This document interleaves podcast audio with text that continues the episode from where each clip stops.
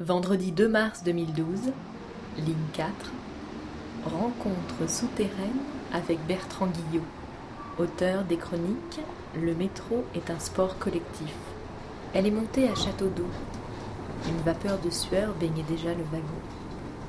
Petit short bleu, top rouge et doigts de pied vernis au bout des tongs.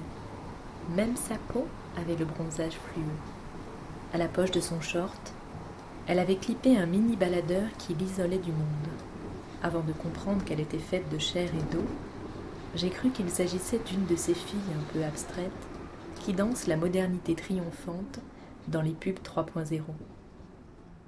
Parisienne Touriste Peu importait.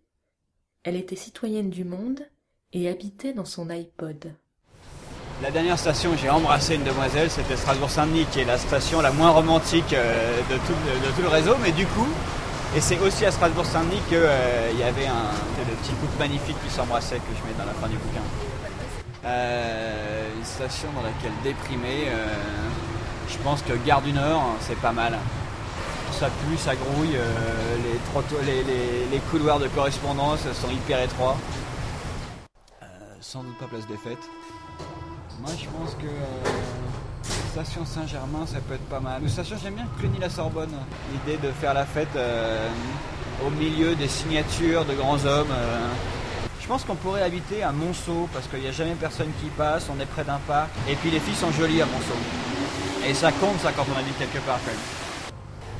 Peut-être que. moi je suis un homme de queue parce que je monte toujours dans la première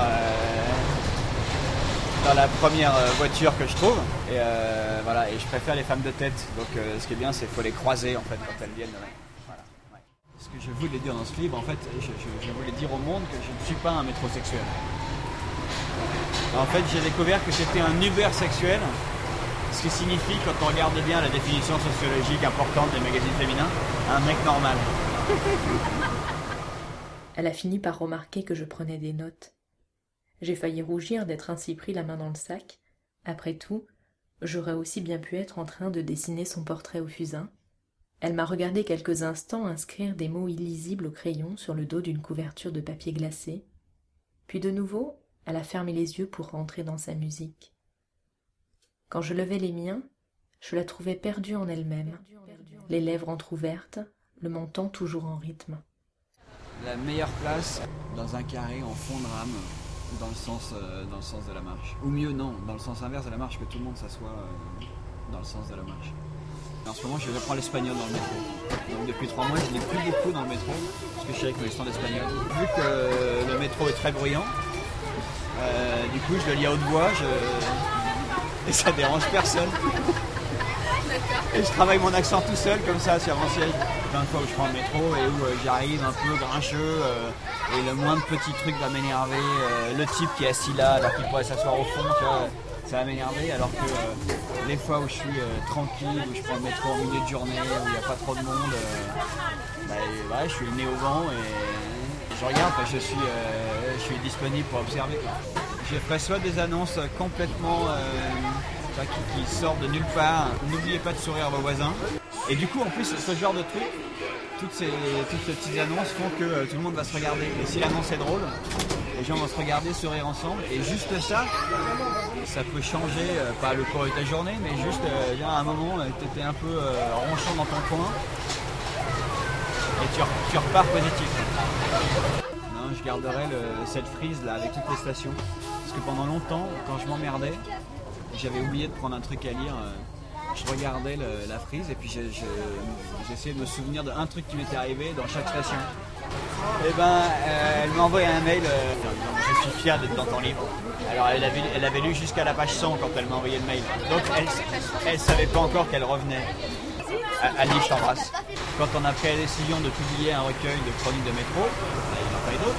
Pendant 2-3 semaines, je me suis dit tiens, je vais aller dans le métro spécialement pour voir des choses ou pour qu'il m'arrive des choses, je vais aussi en provoquer.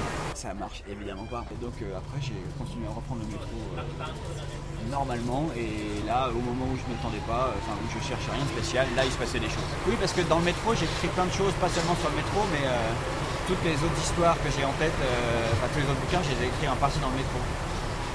Parce que les idées viennent. Ah plus facilement en bougeant Il y en a, c'est la douche.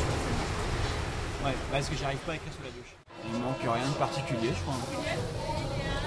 Il faut que, euh, l'espace est là, euh, c'est aux gens de le prendre. Puis le métro s'est arrêté à Odéon et je me suis levée.